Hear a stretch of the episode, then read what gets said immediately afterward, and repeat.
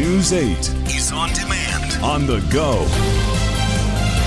From the All Indiana Podcast Network, this is Daybreak Drive In with Wish TV's Scott Sander. From Wish TV, I'm Scott Sander with your Daybreak Drive In for Monday, February 15th. A week long blast of wintry weather arrives. Newfields tries to handle a self created controversy, and a marathon Daytona 500 ends with a stunner. Next.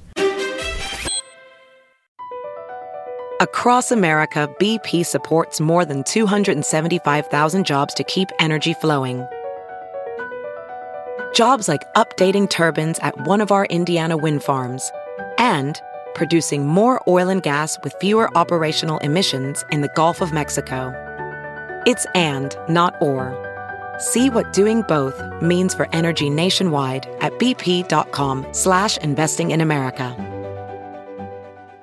Every business is unique and has a target audience. If you own or manage a business, Circulus Digital Media can help you connect and grow your customer base with turnkey digital solutions that are nimble, offering best in class results, service, and support to reach a bigger customer base, allowing you to pinpoint a specific audience down to the smallest details. Get outside the city, the state, span the globe. Put Circulus Digital Media to work for you. Get started now at circulusdigital.com. That's circulusdigital.com. An exhausting weather week lies ahead for plow drivers and those who rely on them. Forecasts call for up to 12 inches of snow over the next two days, then another heavy blast starting late Wednesday. State and city crews are on full call outs to try to keep up with the snow and keep main lines passable. Indianapolis Museum of Art at Newfields has removed a job listing and is apologizing for it. The one ad called for a director who would maintain the museum's, in the words of the ad, to traditional core white art audience. The museum's director and chief executive, Charles Venable, says the decision to use the word white had been intentional to show the museum would not abandon its existing audience as it works for more diversity. Calls for Venable to step down are growing louder. A Republican senator may get a political slap from his own state party today for voting to convict Donald Trump in his second impeachment trial. The North Carolina GOP is set to vote today whether to censure Richard Burr for the vote. He was one of seven Republicans to vote to convict.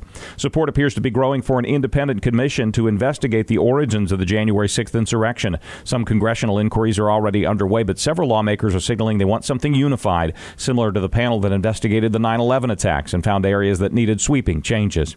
The Daytona 500 finally ended early this morning, 13 or so hours after it started. Rain delays and massive wrecks marred the race, but a popular winner has emerged. Michael McDowell landed his first Cup victory in 358 career starts.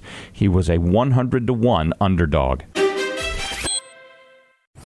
As you write your life story, you're far from finished. Are you looking to close the book on your job? Maybe turn a page in your career?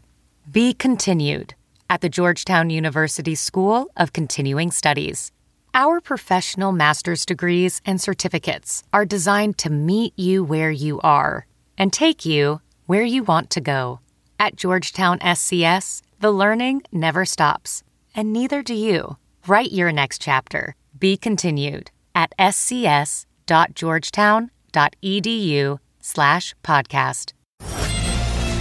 Early snow tapers off to a midday gap, then it really hits hard again into the overnight hours. Again, up to a foot of snow this round, with more to come later in the week. Highs today, upper teens, maybe in the 20s. From Wish TV, I'm Scott Sander. Be sure to like and subscribe for your daily news updates from Wish TV on the All Indiana Podcast Network.